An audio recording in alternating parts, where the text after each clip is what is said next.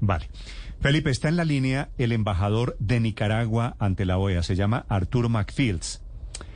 Y siendo embajador del gobierno de Nicaragua, de Daniel Sí. Ortega, ante el plenario de la OEA en Washington, se echó un discurso muy importante que creo que va a pasar a la historia, criticando, diciendo que eso no se podía disfrazar más, que eso era una dictadura. Sí, pues lo, lo escuché, Néstor, y me, parec- me pareció muy valeroso el señor embajador, porque pues cuántas personas de la oposición ha metido presas el dictador.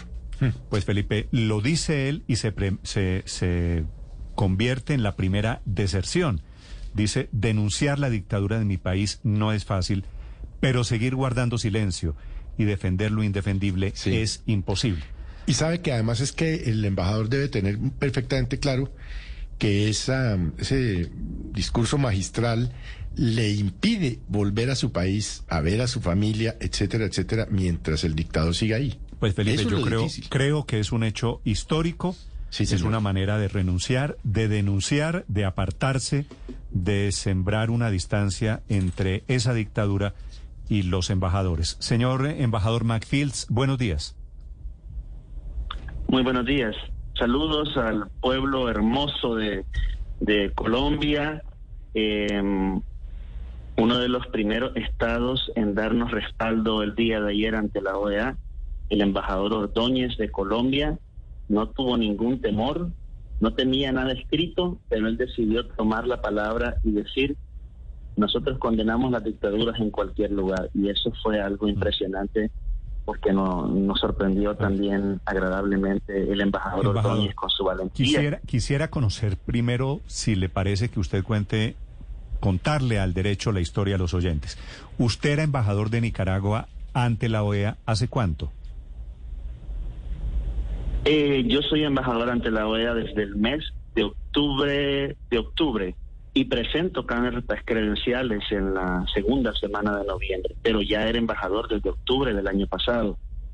Técnicamente sigo siendo embajador porque to- no se me ha desacreditado ante la OEA ni ante el Departamento de Estado, así que sigo siendo embajador, aunque mi gobierno ha dicho que lo que yo digo ya no les representa y yo digo que tienen razón, ya no les represento. Yo represento al pueblo de Nicaragua y a las más de 177 personas que están presas y que no les dan ni siquiera el derecho de salir a la luz del sol Embajador. y no los dejan siquiera ver a sus familiares. ¿Por qué aceptó usted el nombramiento en octubre, hace apenas seis meses, si ya Daniel Ortega era en ese momento un dictador? No ha pasado nada nuevo desde octubre hasta hoy.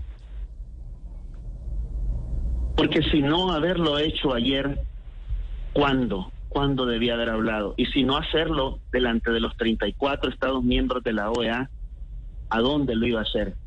Pero Yo usted aceptó, usted aceptó el nombramiento como embajador para ir a hacer la denuncia. Yo acepté, yo acepté el nombramiento con, con un pensamiento en mi corazón, ayudar a la liberación de los presos políticos. Le voy a decir algo, Sí. desde afuera no se puede hacer nada, es desde adentro que uno puede tener incidencia y sugerir y proponer cambios. Eh, el embajador de un país tiene, un- tiene una voz poderosa para ayudar desde adentro a hacer cambios. Sin embargo, ese deseo de cambio eh, no fue escuchado e incluso pues eh, se me dijo de que podía podía perder mi empleo y, y tal vez otras cosas de mayor valor si seguía insistiendo en temas como la liberación de presos. Sí, Yo le voy a decir algo. sí señor. Denunciar a la dictadura de mi país no es fácil, lo dije ayer, pero seguir guardando silencio y defender lo indefendible es imposible. Es imposible. Y yo le voy a decir también, usted, no soy, no soy el único, no soy el único en Nicaragua. Hay muchas personas que están en esta debacle moral y espiritual. Señor embajador, usted antes de llegar a la embajada en octubre del año pasado, ¿pensaba como piensa hoy del régimen de Ortega? Ha sido un proceso, ha sido un proceso. La gente en muchos países, incluso en Colombia, se dejan engañar por los cantos de sirenas de algunas personas. Se dejan engañar y creen en algunos planteamientos erróneos. Y cuando se dan cuenta, ya es demasiado tarde. Ya hay una dictadura que no se puede desmontar. Esa realidad se ha repetido no solamente en mi país, se ha repetido en Venezuela. Y, ojalá no se repita en su país, ojalá no se repita en su país porque sería muy doloroso, muy doloroso. Pero quiero saber, embajador, cuando... El presidente Ortega cuando llegó al poder, perdón. Sí. Cuando Ortega lo nombró a usted, ¿él sabía que usted era crítico de ese régimen? No lo sabía, no lo sabía ni lo sospechaba, ni lo sospechaba. Yo vengo del Cuerpo de Paz de Noruega, ese es mi primer trabajo diplomático, esa es mi primera experiencia diplomática. Y anterior a eso yo era periodista. Entonces, esos dos valores me formaron, los principios del Cuerpo de Paz de Noruega y mi profesión como periodista, y mi fe en Dios. Por eso dije en mi discurso de ayer, que, que seguir guardando silencio y defender lo indefendible es imposible. Es imposible. y, y, yo le digo algo, o sea, eh, es, es muy complicado porque cuando uno alza su voz, no es solo hablar y dar un discurso, es poner en riesgo su vida y la de su familia. Y eso no, no, no son cuentos. En mi país han muerto 350 personas desde el año 2018 y no, no ha habido ni amnistía internacional ni nadie que pueda detener las matanzas y los presos políticos que hay en mi país. Precisamente, un punto que a preguntar sobre eso. su familia, su familia en Nicaragua, ¿usted no teme por ellos? Esa llamada que estoy haciendo a ustedes, yo no quería responderla porque he tenido dolor de cabeza y no he dormido bien pensando en lo que pueda pasar por ellos. Yo solo, yo solo quería tomar la palabra porque me llamaron y quería decirles eh, que hay que tener cuidado con los cantos de sirena y con las promesas falsas que a veces uno cae en la trampa y pueden afectar generaciones. Las dictaduras pueden entrar con un revestimiento de democracia. En mi, en mi país, el, el gobierno no llegó como dictadura, llegó como una democracia y, logró hacer una alianza con gobiernos, con, con, con, empresarios, perdón, con trabajadores y con, y con la sociedad civil. Así llegó el gobierno, mm. pero terminó de la forma en que estamos ahora. Por eso les digo, estas cosas no suceden de la noche a la mañana. Yo mismo, yo mismo confieso que tenía gran fe y esperanza en un gobierno sandinista que en el pasado cometió errores.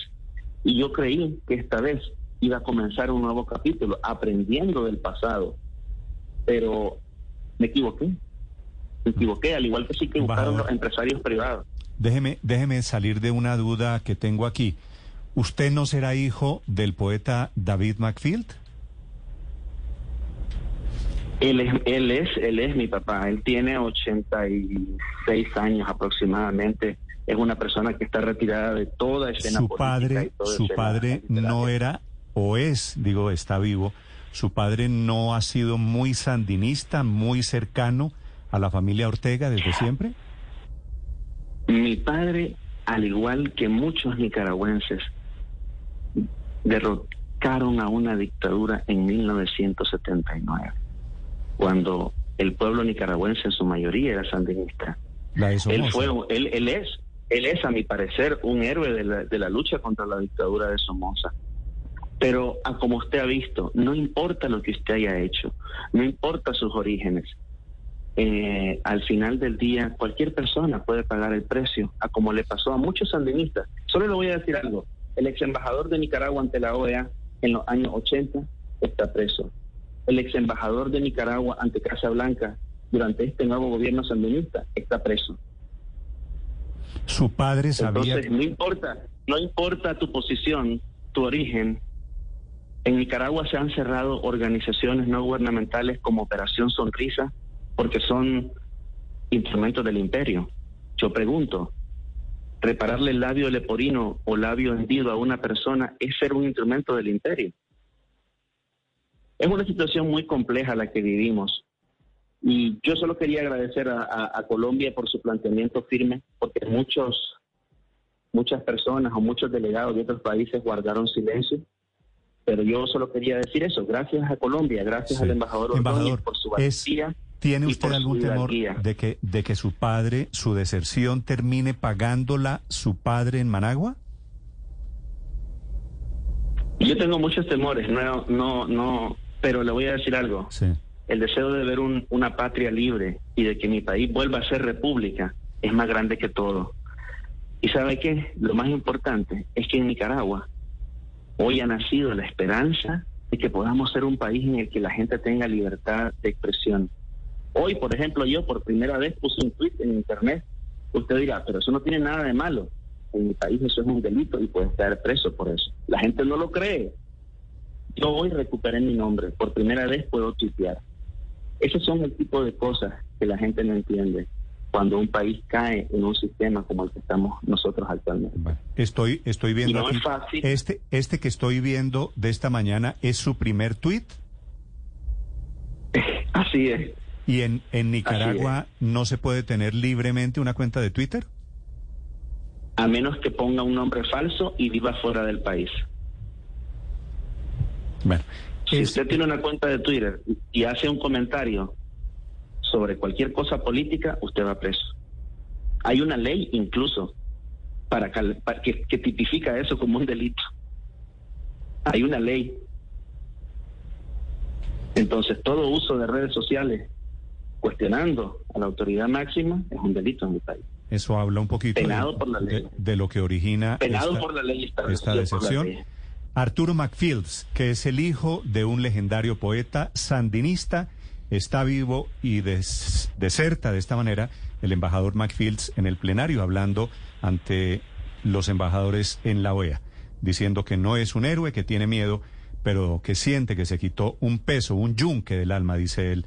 Desde Washington, señor embajador McFields, gracias por estos minutos y le deseo mucha suerte. Estás escuchando Blue Radio.